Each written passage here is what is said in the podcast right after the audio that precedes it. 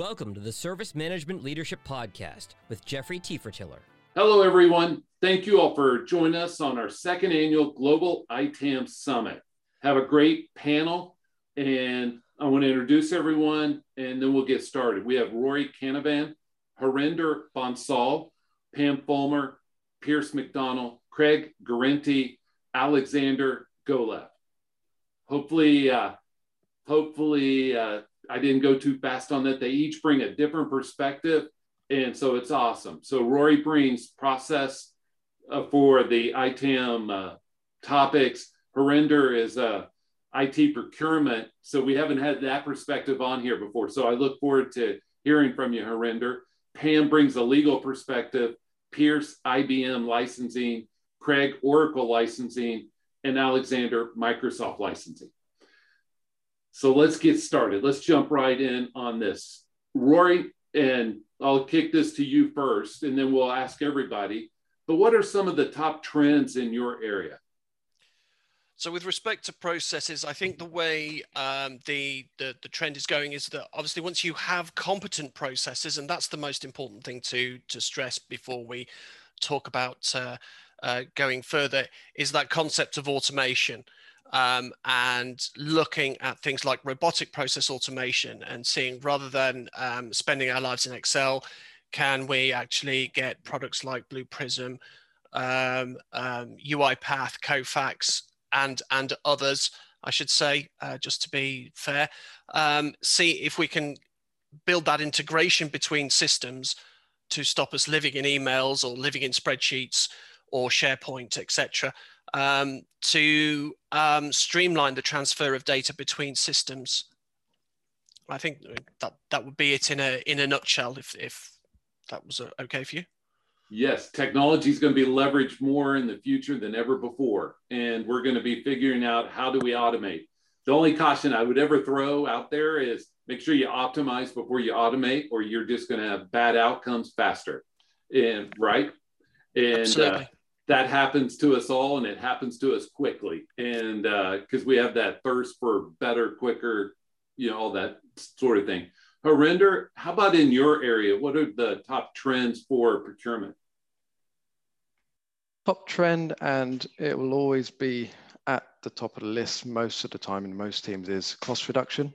Mm-hmm. so at the moment sorry my daughter's coming in. Um, okay. cost reduction is more of a priority than ever before um, given that companies are fighting to survive due to COVID. But what I'm seeing is it's becoming increasingly on par with risk management um, more than ever. So I'm aware that some organizations out there, understandably due to COVID, are identifying you know, onerous contracts that they may have. And I guess by definition, these will be contracts that are more costly to fulfill than the company will benefit from in return. So if we think about things that we sign up to, minimum spend commitments, annual price increases, etc. Um, there is that analysis going on. All right, she's out now. Sorry about that. Um, and I guess from this, they'll be able to assess, you know, what kind of contractual protections they may have to kind of exit those things, whether it's a, a force majeure clause uh, and so on. Um, naturally, this is going to have a huge effect on the supply chain up and down the country, the world, if you like, as companies are fighting to survive.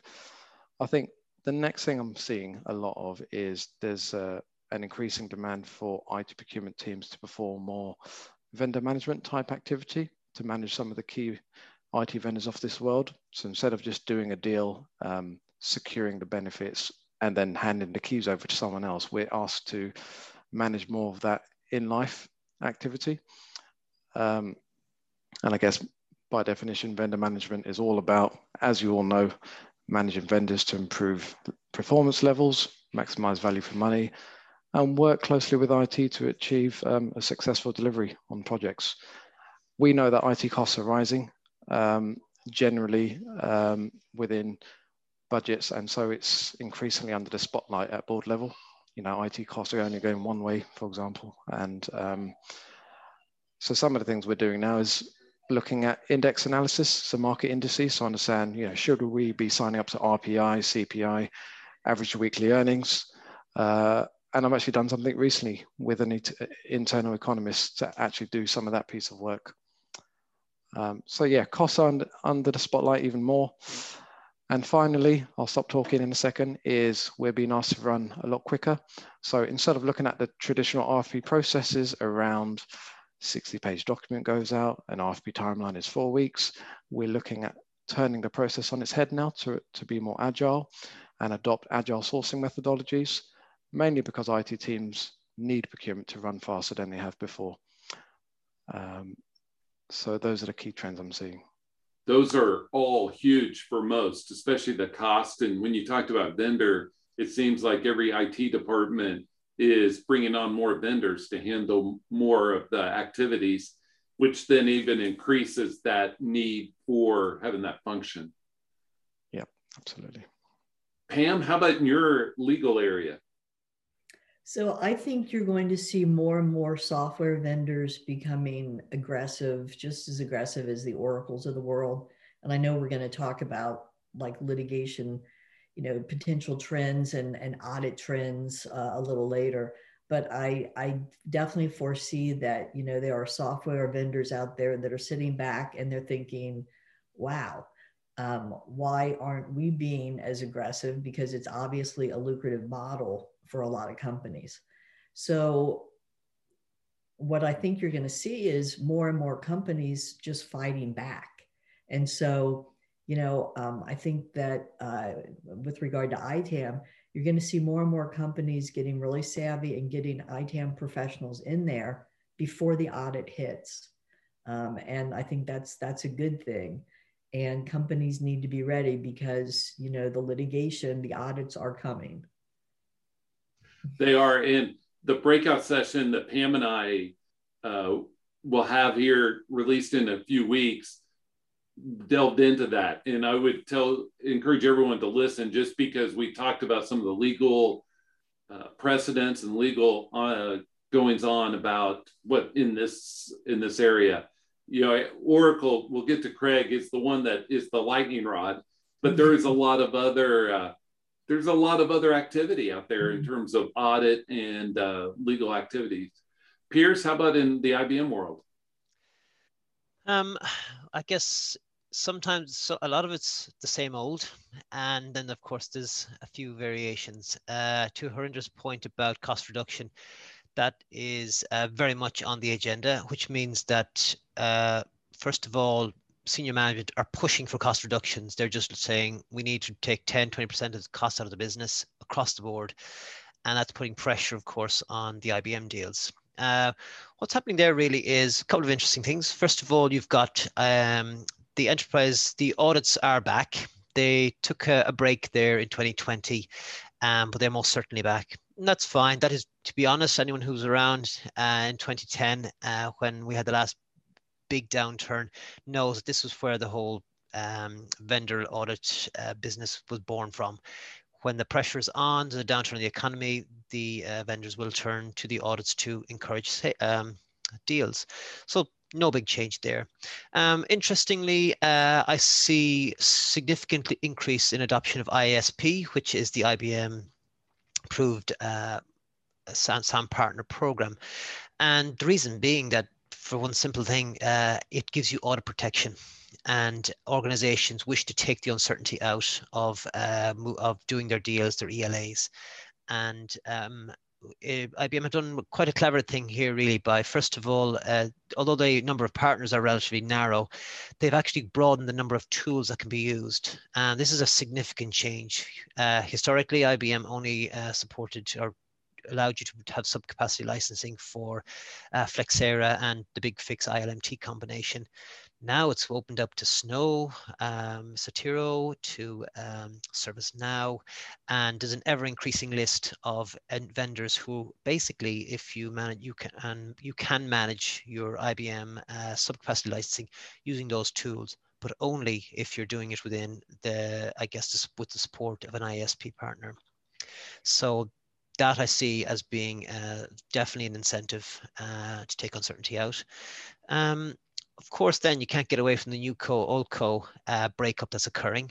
Um, and uh, what you'll see really happening there is a, much already we're seeing uh, the, the cloud press push, I guess, on uh, cloud packs being the most obvious uh, manifestation of that, um, and also in terms of just other services being offered around it. So I see that coming along as well. Interesting on the downside, I think, for IBM here, though, and organizations are actually taking, um, now it must be emphasized, I work with generally very large organizations. So uh, for the smaller ones, they probably business as usual. But um, there's a because of digital transformation, it's not that thing IBM solutions are moving to the cloud, but they're actually being organizations now considering are, are they the appropriate fit at all? And um, so you have what maybe you have an on-premise solution, talk of moving to the cloud, and then it's actually now what's happening is the conversations around maybe we should be looking at an entirely different solution that's um, more cloud ready and that's probably more modern. So um, that's part of the and other than that, of course, uh, you've got the HCL deals going on. This will be of interest to uh, legacy uh, product holders. Um, they are very active. They're promoting, uh, particularly their, uh, they have about several hundred products are actually in their portfolio. Um, obviously, the Notes Suite and uh, the BigFix would be the most well known, but they have many, many other ones. And they are promoting those. They are providing features and extensions to those and adding new services. So uh, expect if you have any of the HCL products that migrated across from IBM, you will be getting their attention. And uh, and it is worth looking at. They're putting some very uh, interesting deals on the table. So um, there'll be some of the highlights. The funny part to me on this is IBM says you know, you can use more tools now that we sold the BigFix, which is kind of, in, you know, a year, two years, three years later, right? That's kind of an interesting, you don't know if they were savvy enough to do it at the beginning. Hey, this is our thought process, or it just evolved. To me, that's fairly interesting.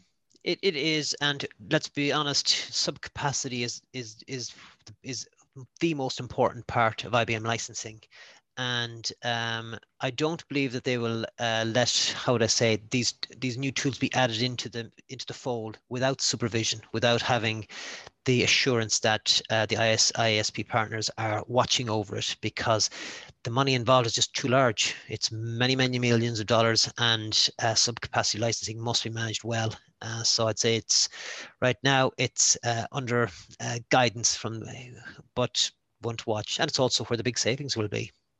I'm with you. How about you, Craig? Um, what are some of the trends in the Oracle world?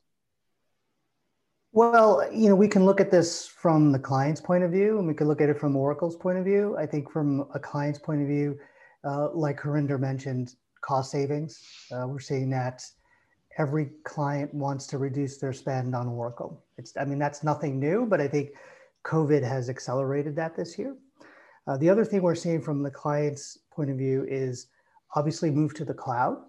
But um, when I see it, it's more of a, they want the freedom to move to the cloud of their choice. So we see pretty much every client adopting a hybrid cloud environment. They're going to have some things on premise. They're going to have some things on AWS. They're going to have some things in Google. They're going to have some, you know, they're just going to be everywhere.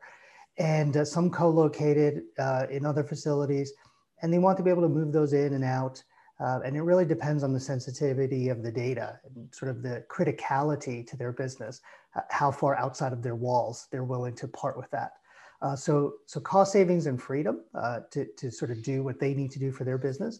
Uh, from the Oracle side, uh, it's interesting, you know, that the specific tactics always change, but the goal is always the same. It's to increase their annuity. You know, they want to drive revenue and lock in customers. I mean, they're a one trick pony, right? It's the same thing all the time it used to be lock into database, lock into EBS, lock into Exadata. Now it's lock into cloud. So they'll use, you know, pretty much all of the tools that they have in their tool belts, their, their contracts, their policies, their audits, their sales, um, and their technology. You know, they'll they'll promote, you know, ours is the best stuff.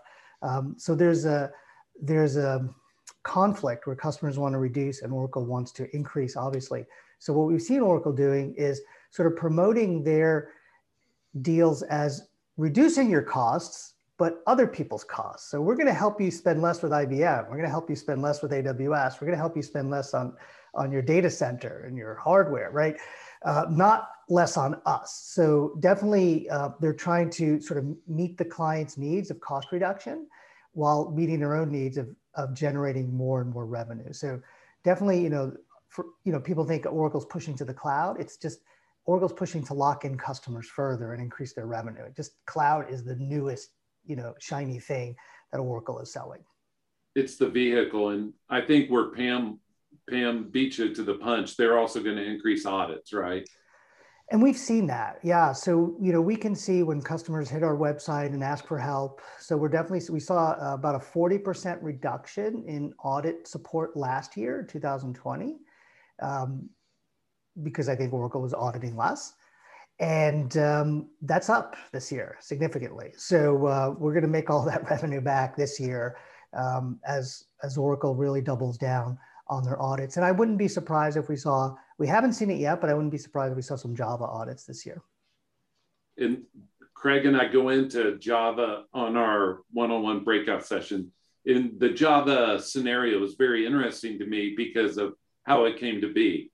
And so not to tease it too much. Alexander, how about the Microsoft world? What are the trends? I'll probably echo everyone here to say it's all about cost savings. I mean, it's always been like that. But let's let's uh, uh, agree. But obviously, I don't want to go about COVID and all that. You know, everybody everybody understands that. But what's interesting is that Microsoft keeps just pushing in its direction, regardless of you know COVID or not COVID, and obviously uh, work from home uh, accelerated, accelerated uh, uh, transition into cloud and, and, and other mobile models which actually is, is good for Microsoft. And I think actually it's good for the customers. As long as you don't stick to kind of old ways and, and be very conservative, uh, it, it, it's, it's all kind of like even a positive trend. But what's going on in the background is there's, uh, there's right now no, no, there are no official announcements about a few things. But where, the, where there's a smoke, there's a fire.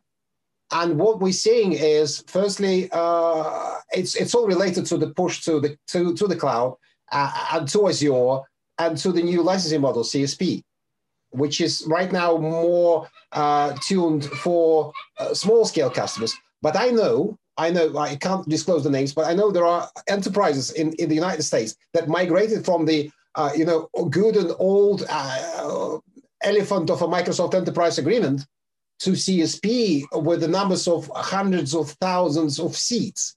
Yes. And that's why Microsoft is pushing. But then again, it's not yet officially announced. And what, what I see is that, firstly, at the SPLA front, service provider front, uh, no new service providers are being onboarded. So, so it, uh, you can you, you can see that you know you need to, you need to actually watch that. But but also some of the regions I talked to, uh, especially in, in the in the Eastern Europe, they they just basically tell me, uh, you know, watch that space because we, we we're not we're not authorizing any of the new um, SPLA providers. That means that Microsoft is actually actually probably wants to uh, basically close the program somehow, wind it down, you know, reduce it in order to bring everything to Azure.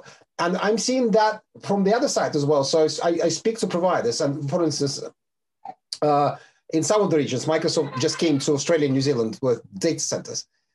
They they suddenly increased the activity of you know SPLA, SPLA audits. And what, what Microsoft do, Microsoft are not that nasty. They don't always uh, push the customer to actually pay uh, the audit fees. They then you know can offer you commercial ways of fixing uh, the issue of relationship. And and what I think uh, we've seen there is uh, the result of those audits will be a discussion about how about you don't really pay us that money, but move your workloads, your customers' workloads to Azure, still, still being a SPLA provider, which is an interesting uh, uh, trend as well. The other thing that is pretty worrying, I mean, so, not, not worrying, I wouldn't say worrying, interesting to watch, is that Microsoft are reducing their uh, software assurance maintenance benefits. So, so for those who are not licensing uh, geeks uh, you buy Microsoft license, and in most cases, when it's enterprise, you also have to buy some sort of maintenance. It's not it's not compulsory. It's only compulsory in an enterprise agreement. But but but but companies are used to buying Microsoft licenses with that maintenance, with software assurance. And what Microsoft packaged into that maintenance uh, were not only just licensing rights, and a lot of licensing rights, but also some uh, additional benefits like uh, deployment vouchers, training vouchers, additional perks, they've just been removed. To me, that almost like paves a way to actually getting rid of the good old Microsoft uh, enterprise agreement. That's what I think may happen. The enterprise agreement lobby inside Microsoft is incredibly strong. So they, they, that push has been uh, done many times. I, I, think I think I heard in 2012 that enterprise agreement is going to be uh, replaced by MPSA. It didn't happen. Let's let's see because some tectonic shifts are certainly going on inside Microsoft. Some some holy cows are being touched. So uh, we'll see. That that's that's where the trend is. I think. And and in regards to um, to audience, uh, you know, you would have thought Microsoft would increase audience activity uh, either through COVID period or now. I'm not seeing it. I'm not seeing it. I'm hearing noises from various countries, you know, single countries that Microsoft audit there, but it's not. It's not as it used to be. It's not as it used to be. The I think the only the only uh, companies that need to worry about audits right now are those SPLA providers, exactly for that matter because I think they will be pushed towards um, to, to, to, move the workloads of their customers from uh, their data centers into Azure and become just a service provider, just basically just service provider, no data center, just services. That's what I think is gonna is gonna happen. My opinion. I'm with you, especially you know Microsoft doesn't need to audit very much if they move you to 365 from legacy, and now it's on the mm-hmm. customer to worry about the efficiency of it and they're going to push that all the way down. You know yeah. I mean? As, as you move that. All right, let's get into second question. And how do you expect your niche area to come out of the pandemic? You know, I think every every area is going to come out of this differently. And uh, let's start with Craig. How, what do you think for Oracle side? Well, I think Oracle, like we've mentioned, is going to hit the gas pedal on uh, audits. So I expect, um, you know, for us, you know, business to be good. I think that uh, clients will be kept busy by Oracle. I think it's it's getting more complex for them to, to manage all of this, especially with one vendor. Um, so, you know, I, I don't see the kinder and gentler Oracle emerging from the pandemic. I don't, oh, we, we want to make up for all of our past deeds. Uh, so I think they're just going to, you know, they just announced earnings yesterday and they beat the streets yet again. Uh, it is a money making machine. So until someone can displace them, they're just going to keep doing what they're doing, right? You know, I remember when I started the company in 2011, people were saying you're you're going to be around for about a year or two because then cloud's going to change everything. It's going to make everything so easy. No one's going to need your services. I was like, okay. And, and they're still saying that. Just give it two more years and this is all going to be automated. It's, so um, we, we expect you know to be able to help more customers and, and, and them to need us because the, re, the cost reduction emphasis is going to continue. Uh, that is, and it like Alexander said, it's been there forever, but it's really been accelerated. It's interesting in that regard. And I appreciate your Oracle perspective, Craig, just because it's the elephant in every room and, uh, you know, because when we talk about cost pressures and Harinder brought it up, it's because organizations go, okay, who's my top five spend on licensing, top 10, whatever it is. Oracle's always at the top, IBM's at the top, Microsoft's usually at the top. And so those are the reasons bringing in these experts because that's, you know, leadership says, okay, these bigger numbers, I think we can save more big, you know, it doesn't have to be as big a percentage, but to get a better outcome. You know, oh, ahead, I'm sorry. Ultimately, at all of these vendors, there's no one who works at that vendor that makes more money if you spend less money with that vendor, right? All the salespeople are there to drive revenue, right? So, and that's what you have to understand when you're dealing with any of them. Oh yes, it, there. You know, I, I I say this often. We all do what we're incentivized to do. Yeah. It, you know, we're we're like Pavlov's dog in that regard. Pierce, how about you? What, how do you expect uh, the IBM world to come out of this? Um, well, we talked about the audits, so that that's going to return to normal levels. I don't actually see an increase, just normal levels. It's uh, they have a very efficient uh, way of reviewing and managing their IP. Um, so that's the first bit. Uh, the second part, I think, is going to be uh, hopefully they'll get a new name for NewCo uh, as a branding project for somebody. Um, the next one's going to be really about uh, the, the push to cloud, dual licensing, cloud packs, and other combinations of those kind of move to the cloud type offerings are going to be very much offered now, particularly the dual licensing. Um, you're going to see a bit like Alexander's comment about software assurance. You're going to get less and less in your uh, S&S, uh, which is essentially your subscription that you pay for your perpetual licenses. Um, we already got early warning of that uh, at the tail end of last year, where essentially they have removed the discounting that used to come with it. So the the band discounting is now for about over a thousand products is just gone. Um, so also um, I would be expecting, although there's a standard increase of around between three and five percent annually, anyone renewing an ELA can expect that to hit in the region of 20, 30 percent. Um, and you'll be getting very little really for your band discounts. Uh, IBM provide bands and you get a certain percentage off. The higher, the more you spend. Um, those bands, you're not really going to be getting that much in it. So it's going to be very much about preserving and increasing the deal size. And uh, yeah, that would be the main trends. Just the move to cloud uh, would be that is going to be it, and um, the, obviously promoting more and more services with their um, um, AI and their BI product suites, which are very good. Oh, yes. How about you, Pam? How do you expect the legal proceedings, especially in this area, whether it's audit or something else, to come out of this pandemic? You know, I expect some acceleration.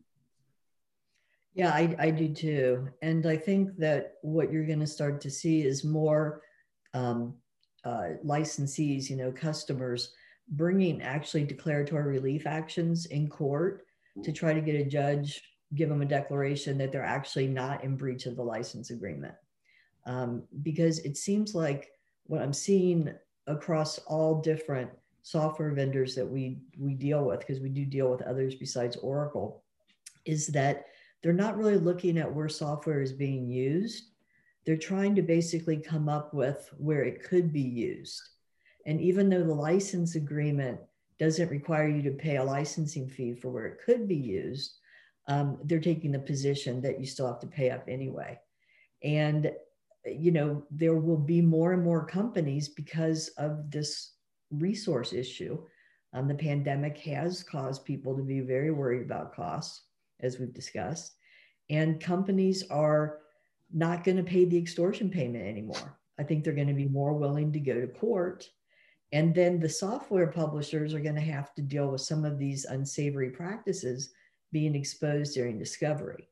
And so I actually think one of the only ways to kind of change things is for more companies to actually file lawsuits against these aggressive software publishers um, if they won't back off and reach a reasonable deal.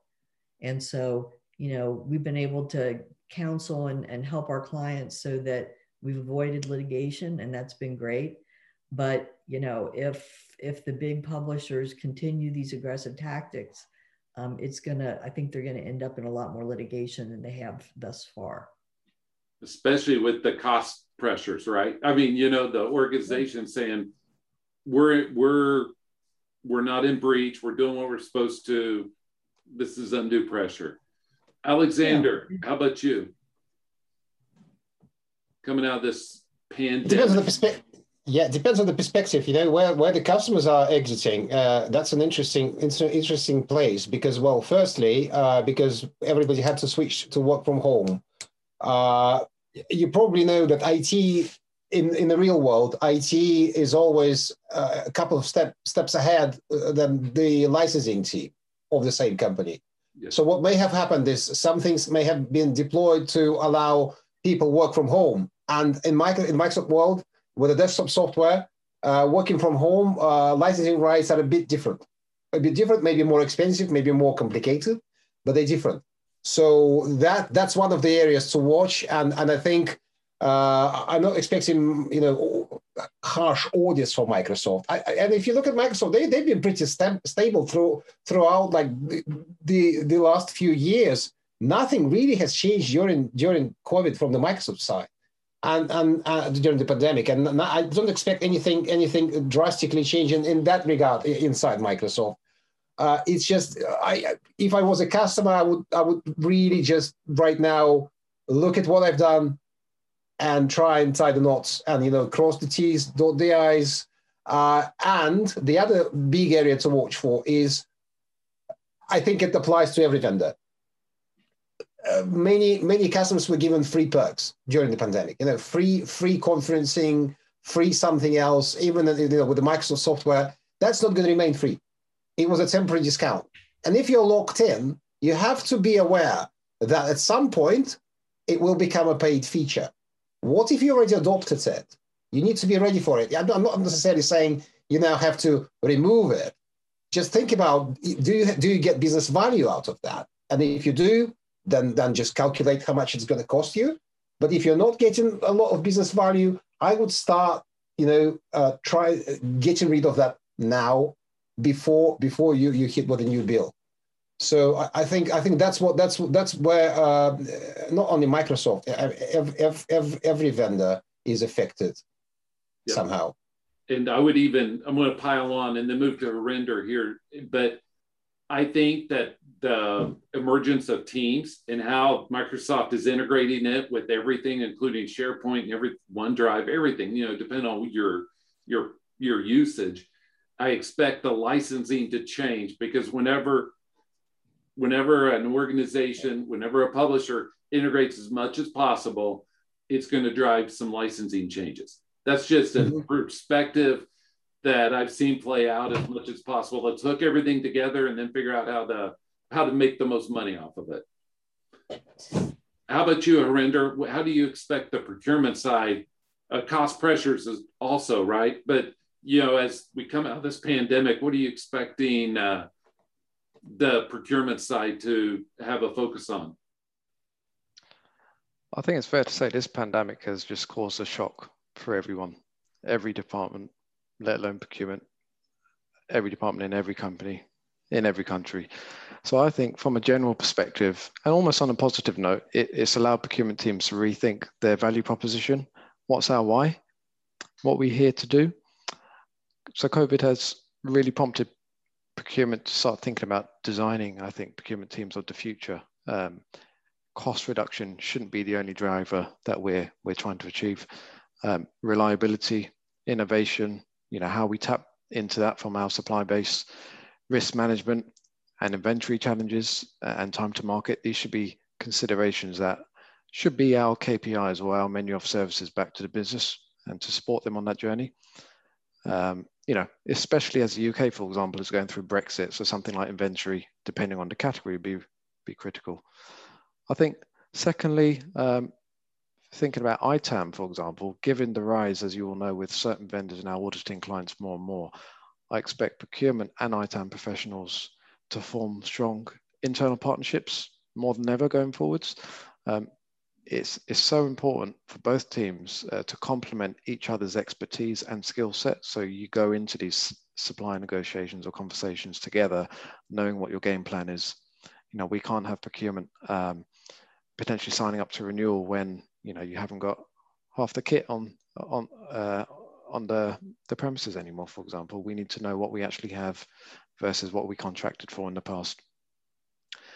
And I think the final point is cloud computing. Um, given the rapid rate of adoption of cloud computing, it's a, a rising uh, IT costs for most companies. Um, it's it's a relatively new area for procurement in the sense that it's it's not something we've traditionally managed before within our teams. So it's important that we work with fellow um, cloud cost management professionals to improve our understanding on the nature of variable um, uh, spend models that cloud brings. So it's uh, I see it as a, a development opportunity for us. Um, so if you think about the traditional IT consumption models around, you know, you raise a PO, you buy a server farm, um, everything's predictable, the costs are known up front, depreciation is known, there's no changes after approval. That's something we've always been used to up until now.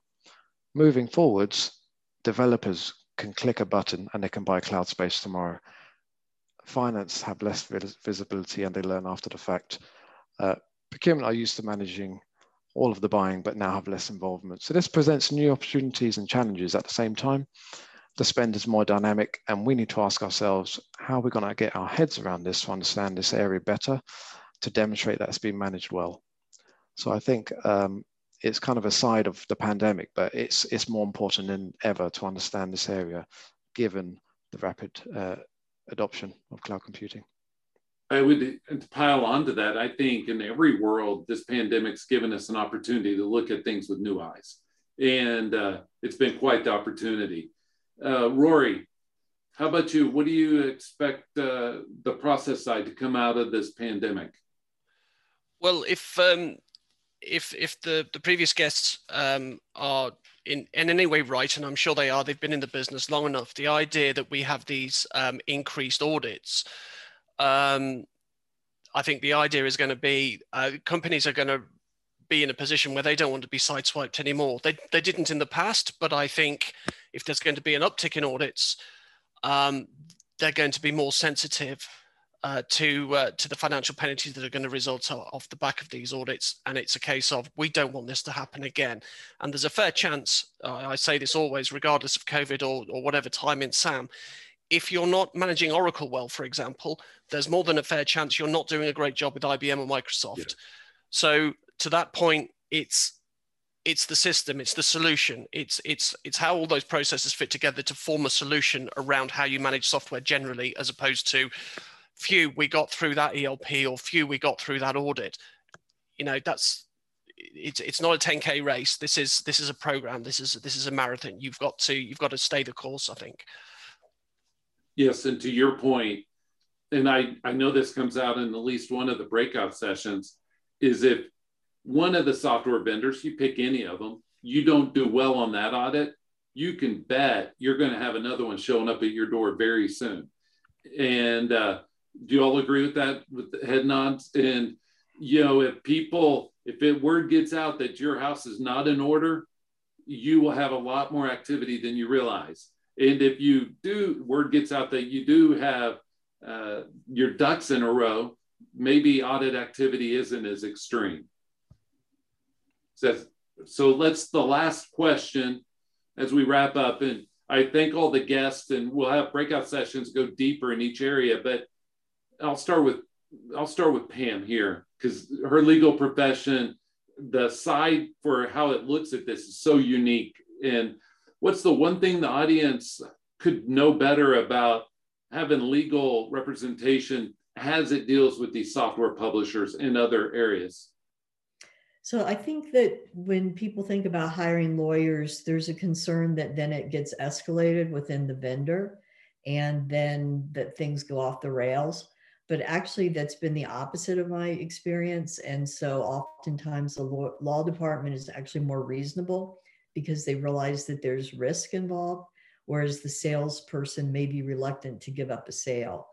But you know, I think that we add value um, because we're able to advise our clients on how to communicate back to the um, to the software publisher uh, in written communications, and we develop a record that if there is a dispute, um, shows that the customer was cooperative um, and was was complying with the audit provision, but was not going to be, you know, just basically extorted into paying some huge payment that they didn't owe. So I think that you know we work with our experts to to basically analyze those situations and provide advice that best sets up the the client to exit the audit, you know, without a lot of damage. Obviously, if we're brought in at the beginning, um, then we can really shape how that transpires. Um, but if we're just brought in when the you know shock number in the audit report you know hits the president's desk, you know a lot of damage has already been done. So I would say that you know you definitely want to seek professional help, um, uh, technical professionals as well as legal professionals when dealing with these with with these publishers because if you don't i believe you are at a significant disadvantage. I agree especially in the, when there's millions of dollars at stake. Rory i'll kick it back to you so um, just remind me of the question again jeffrey. My apologies. What could the audience know better about your uh, about having process expertise? Okay, so I think I think the the takeaway from uh, from the process side of life is just to think not it's not enough to have a process, it's to make sure that that process is a aligned to IT or business goals wherever possible, and b is generating key performance indicator data to demonstrate whether it's running well or not. Um, ultimately, you want to get SAM to a point where you're you're almost you're you're looking at those figures. You're not you're not trying to solve SAM by reverse engineering the red or black figure at the bottom of an ELP. If you are, you've already lost because the data that goes towards that ELP is shaped through the processes that manage the system. Garbage in, garbage out. Let's Absolutely. Fix Let's fix the inputs and the activities, and uh, so the you know it's all a process. And so I agree with you because that's how it is in every other part of our life. And if the process doesn't change, the results won't either. How about you, Harinder? What could people learn uh, or know more about the IT procurement side? Um, yeah, good question. I guess um, IT procurement's role is to work with the business to maximize value in its third-party contracts. The key is to work with the business in partnership. And from what I'm seeing um, out there, high-performing IT procurement teams um, work with the business to develop things like vendor specific negotiation strategies. Uh, they're continually learning about different commercial models, including uh, consumption models, to remain up to date with their knowledge. Um, and so IT procurement are trying to position themselves as the, the in-house commercial advisors, if you like, for anything to do with uh, supply negotiation or how to approach something differently or how to turn around poor performance. So it's really that positioning, really, and um, being that internal advisor. In scope is increasing rapidly as different kinds of technologies are brought on board. You bet. How about you, Craig? Well, I was struck by what Pam was saying about getting help earlier rather than later. I think that's that's true uh, for what we do as well. Um, we're often de-escalating situations after they've gone off the rails. Um, you know, before they get to the legal departments, let's say. But um, you know, the vendors. What I would tell folks is vendors have crafted their technology and their contracts and their policies to fine tuned to benefit the vendor. And uh, um, most companies are simply overmatched when if you're going to for tat against a, a, vendor on their agreements and their policies and what's not in their agreements. Uh, so you know you, you just need to get some help um, you know, you'll need less help earlier in the process and you'll need more help later in the process, depending on sort of where your pain point of uh, tolerance of pain is uh, dealing with that vendor.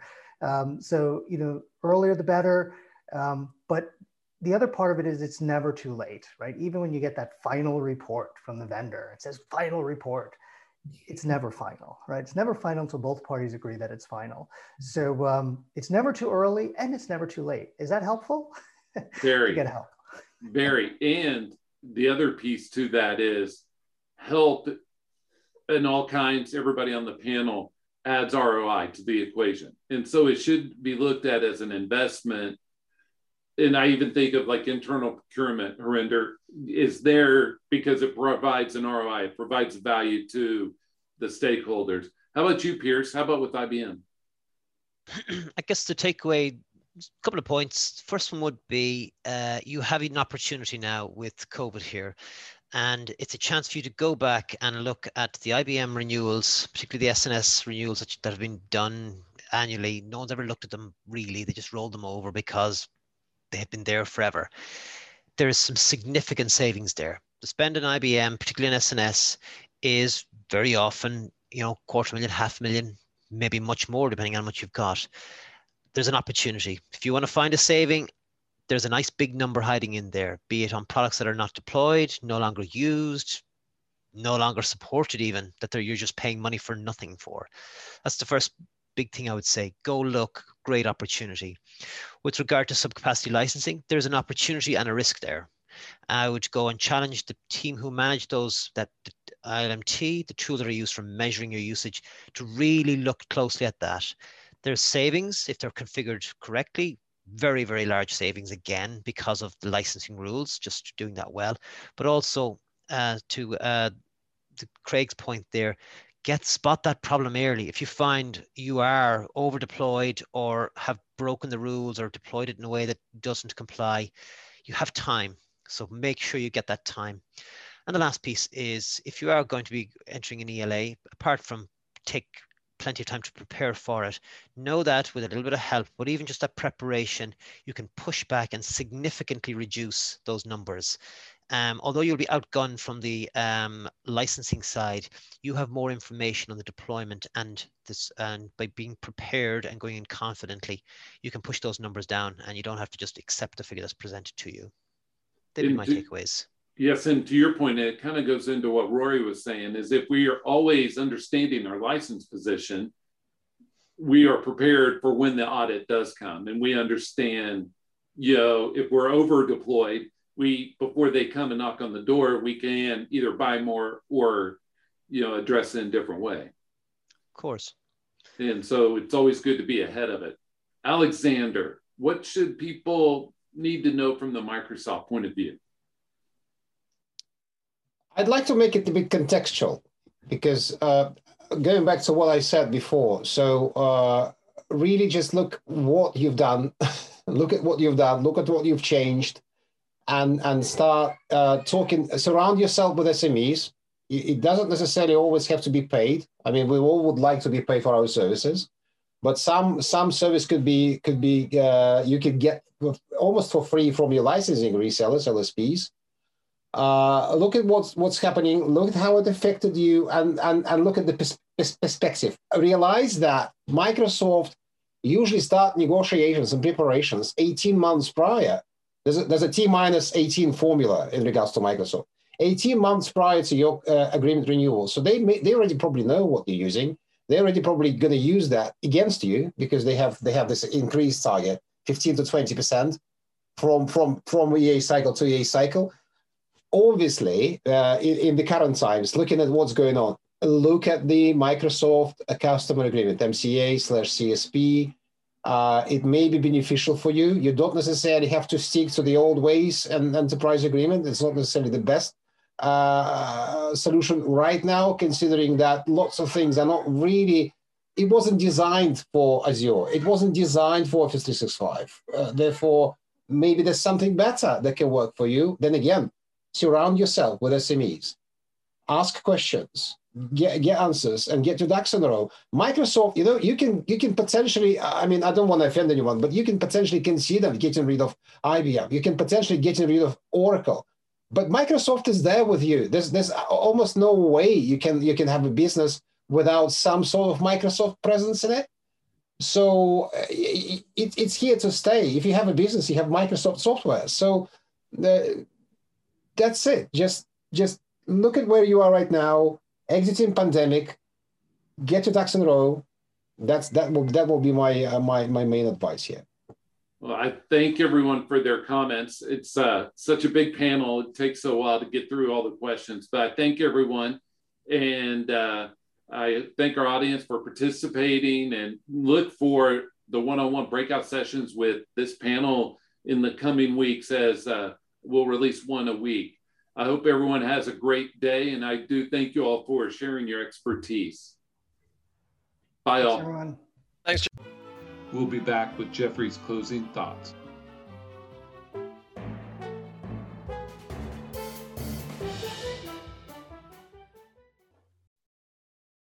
Hello, everyone. Thank you for being a part of our Global ITAM Summit, second anniversary. I'm so excited. Today's panel was a great discussion. In the coming weeks, and I mean several weeks, we're going to have a breakout session with one of the guests on the panel and possibly one or two more that are sharing their knowledge, helping us understand a different part of the IT asset management world, both hardware and software. We're talking process side, licensing, all of that. And so I invite you and encourage you to check us out each week as we have a new video on YouTube, a new podcast on all of the main platforms.